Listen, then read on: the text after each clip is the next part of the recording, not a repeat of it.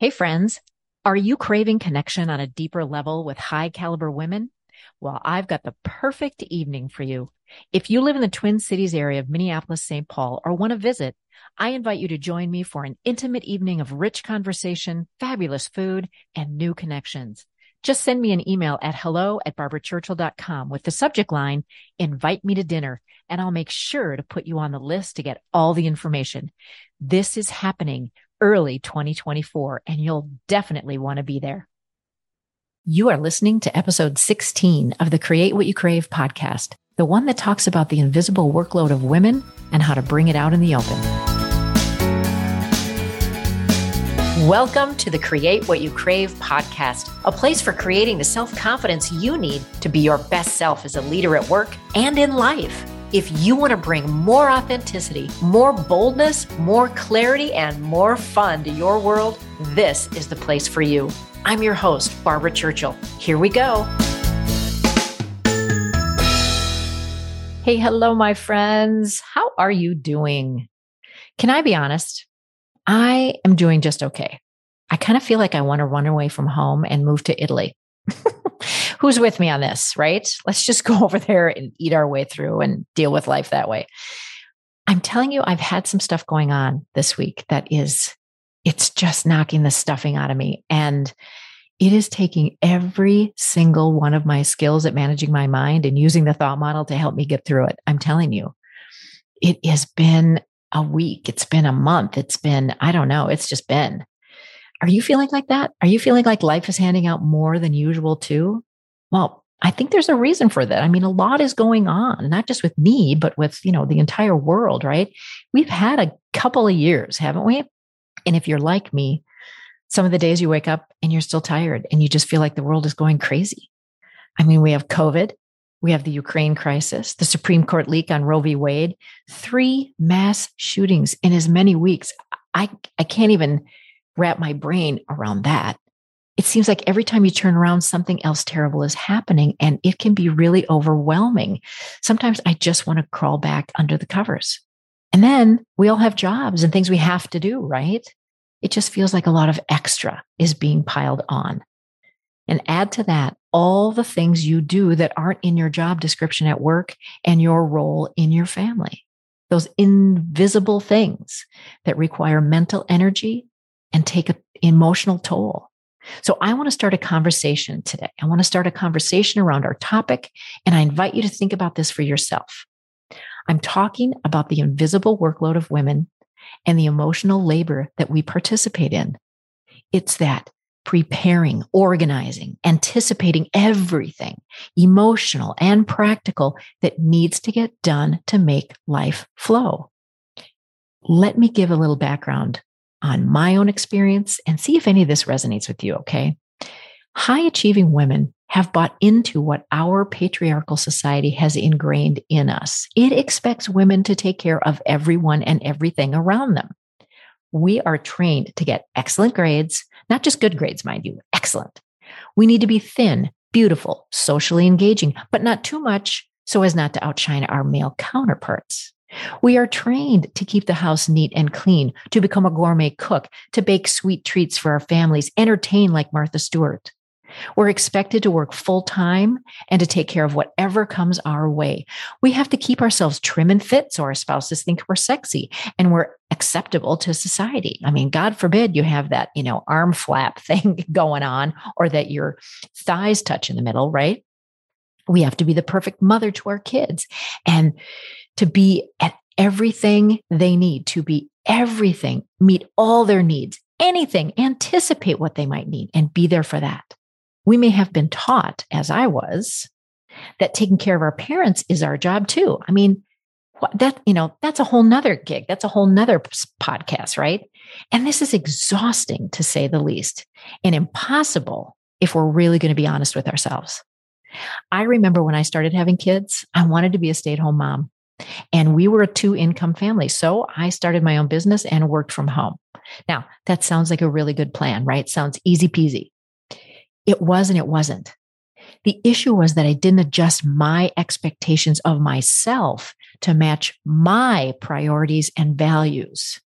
Because in my family of origin, being a good mom and raising good kids carried such a high value. I mean, that was the bar, which I find so strange because my experience as a kid was nowhere near that.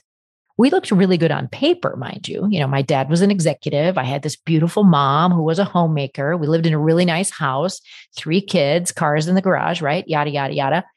We looked good on the outside, but on the inside, it was such a dysfunctional shit show but there were the expectations. And if you didn't meet them, you know, love was withdrawn in my family. And in the bigger picture, somehow, you know, you lost face with society and felt like a complete failure. And I remember thinking, I'm going to do everything differently than my mom did. I am going to be the perfect mom. So I was there for my kids when they got home from school. I had wholesome, nutritious snacks for them. I do art projects and read books and have creative birthday parties. I made their cakes every year in the shape of their favorite characters, whether it was from a cartoon or a book or a movie. I would cook every dinner from fresh ingredients, nothing frozen, nothing prepared, because in my mind, that was cheating. That was not being a good mom. Because I grew up, you know, in my later years on TV dinners at home, right? I'd make their lunches for school. I'd volunteer at school. I'd go to all their concerts and plays and sporting events. I'd be there for every doctor appointment. I mean, after all, I'm the one working from home. So it made sense for me to be the one to do that, right? When they were little, I would cram in as much work as I could while they were napping and then do the same after we put them to bed at night. I'd get up early to work out and then get some work done before they woke up. And then we'd do it all again the next day. I vowed I would be the best mother known to mankind. And here's my reality. The reality was while I was doing that, I burned out. And because I'm such an overachiever, my friends, I did that twice. Yep. Burned out twice. now, I want to be really clear. I have a husband. He was there to help. And because of his upbringing and society, that's how he thought of it. He was helping me raise our kids, right? So I was so overloaded that I didn't stop to think what I was even thinking, what I was, my thoughts were, what was important to me. I bought into all of this BS that was expected of women. And I found myself feeling resentful and blaming everybody else for my problems. I didn't look inward to see where I was failing myself, where I was ignoring my own desires and allowing my boundaries to be crossed. So fast forward to a few years ago, the kids are all out of school, you know, off to college, you know, some of them done. And I began to look back at the cause of my two flameouts, my own addiction and recovery, and the growing need I felt to yell at the top of my voice. It is not my job to take care of everything. I'm not kidding. It was, it was so palpable. I think that I think what changed in my thought process was first the awareness that I have words now for understanding what the emotional burden is and what the invisible workload is. I spent much of my years parenting my kids feeling like I'm sure, you know, a lot of women do, like I was falling short. Somehow other people could seem to manage all of this. What was wrong with me? You know, there's women out there that have big corporate jobs and they come home and they parent their kids and their house is clean and they have food on the table and, you know, they go to this and this and this. They, they seem to manage it all, all of that comparison, right? So what's wrong with me? And being able to identify that there really is this invisible part time job. And I'm almost going to say it's full time, but so it really does exist, right? This invisible workload. I'm not crazy, and neither are you if you're feeling the same way.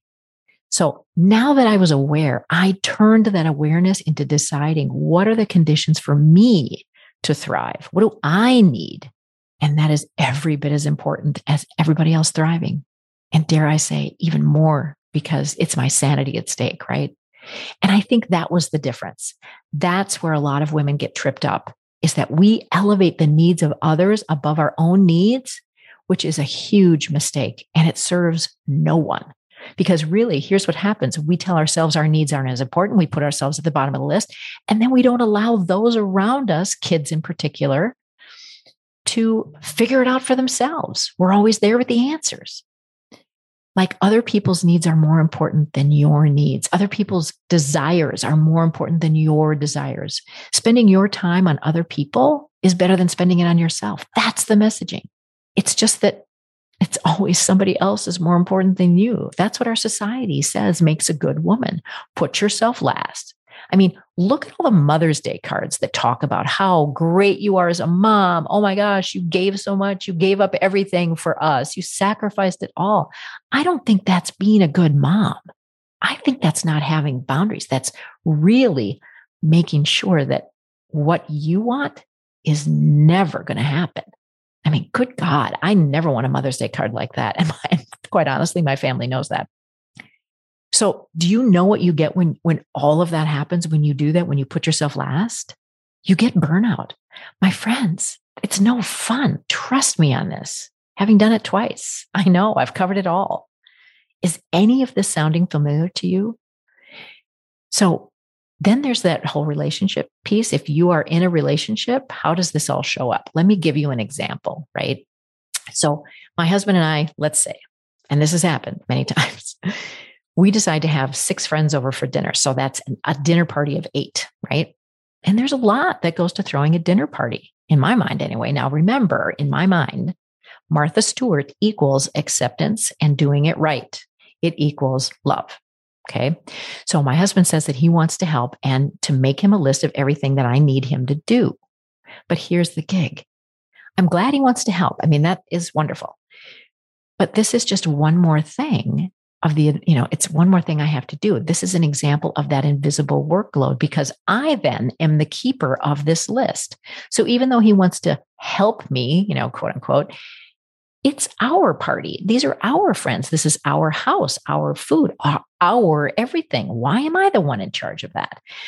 But I have to make the list. I have to come up with all the things that need to be done and then tell him. And it's still more labor for me keeping track of it all. So nothing changes. Now, this example might seem small and insignificant, but I offer that it's not by any stretch because we take care of and manage the emotional well being of our families. That is massive. That takes on a lot in our brains. And we are told women are the world's nurturers. We are told that's our job. And here's the kicker we buy into it. So I think two things are true here. I think in heterosexual relationships, men need to do better and women need to advocate for themselves better.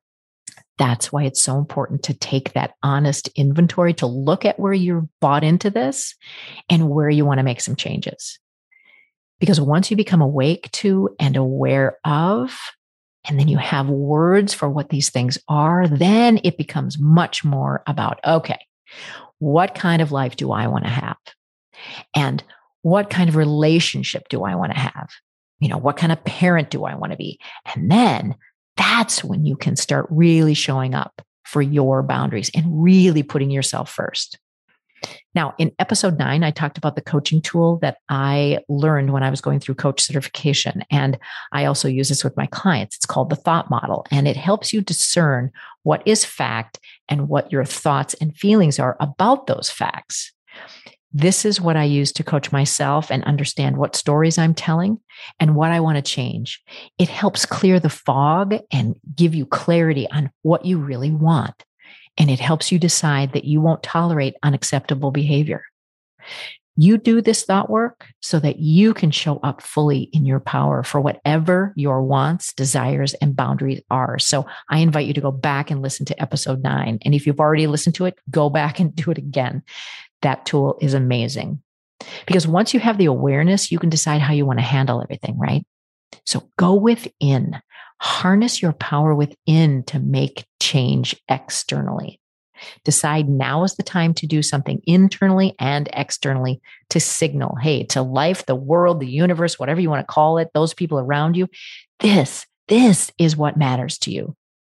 And so, as I learned this and gained this awareness, I began allowing those around me to experience those natural consequences to things being done or not done, I think for women can be really, really challenging especially high achievers.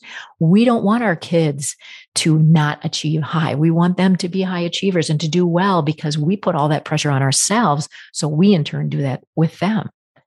And because it's ingrained in us to take care of everyone and prevent these kinds of things from happening, you know, we're supposed to make sure everything runs properly. Remember? Now, I have two sons and they both have ADHD. And schoolwork, I'm here to tell you, was always a struggle. I remember how many nights it was just, oh, it's just so frustrating. Anyway, I remember sending my sons to school without their homework being done and feeling so much discomfort and worrying that their teachers would think I'm a horrible parent because I let this happen. But I did it anyway because I was tired of being a helicopter parent. And you know what? They needed to learn there are consequences. Mom is not your safety net, right? Who wants that at age 40? you know, I mean, there are consequences. They're positive or negative for absolutely everything in life. It's not my responsibility to make sure everything is done right. I'm not responsible for the cleanliness of my house. I'm not the only one that lives here, right? I'm not responsible for it looking like the cover of House Beautiful. I'm not responsible for my children's behavior. I'm not responsible for my husband's happiness. I am responsible for me and my mental health and that needs to come first. So I think that it's being willing to allow other people to experience discomfort. We want to take on all the discomfort for everybody. But my friends, that's not our job. They can go hungry if there's no dinner planned. They can figure it out. They can have a PB&J sandwich if they want or, you know, eat cereal or whatever. And the house can look messy when company comes over. Now that one I'm going to be full disclosure on. I'm still working on that one. And this, by the way, spills out into our work life as well. I mean, you're managing the emotional mood of your team too. Female leaders are expected to be coach and counselor, as well as a leader and executor and big thinker, right? How are you doing around that? Are you taking it home with you and spinning on it in the middle of the night? Do you tell yourself you have to take over because you know it will be done right and it's just faster for you to do it rather than explain it? Do you have a hard time saying no to projects or additional work or expectations that don't align with who you are or the amount of bandwidth that you have? That's taking care of others first. I want this conversation to continue. I am so interested in what you have to say on this topic. Have you even thought about it? Do you recognize it in yourself and how you show up at work and at home? Let's talk about this. How is this affecting you? And I want you to schedule a call with me absolutely ASAP. This is something that I see in my clients all the time. We talk about it.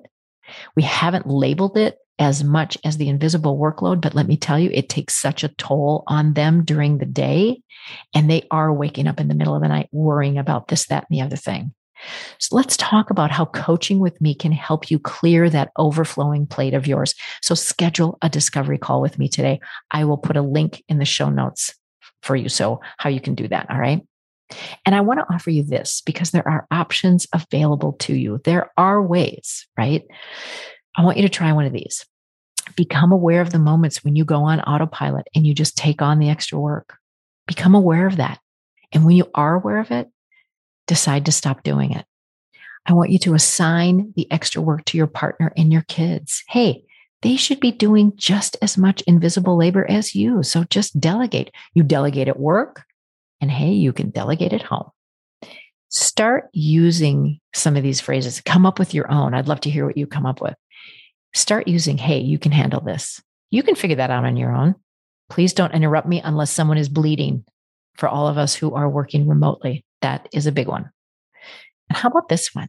I trust you to make the right decision. You don't need to consult me. That's huge. So many men defer to women and automatically ask. It's like the old joke the guy opens the fridge and says, Honey, where's the whatever? And it's right in front of his face, right? Let empower them to make that decision. Tell them through that phrase, I trust you to make the right decision. You don't need to consult me. You know what that tells them? You do trust them. You believe in them. Maybe they should too. And most importantly, be patient with yourself because most likely these things are so deeply ingrained. And this deeply ingrained tendency to drop everything, to ignore your needs and put other people first is deep. It takes time to wean yourself off this habit. I mean, I'm still working on it, believe you me, but it does get easier once you start to practice. The more you lessen the weight of the invisible workload, the better you feel. You'll have more energy, more time for yourself, more time for your goals. You'll have more capacity to focus on things that really matter, like spending less time at work, spending more time doing what you want to do, you know, like taking a vacation or getting away from it all. You know, you could do that just you. It's okay. You can run away to Italy. you can go there for two weeks, just you. It's possible. But this takes practice. So I offer just start today. It will be uncomfortable at first, for sure, for you and for them, because everybody's changing, right?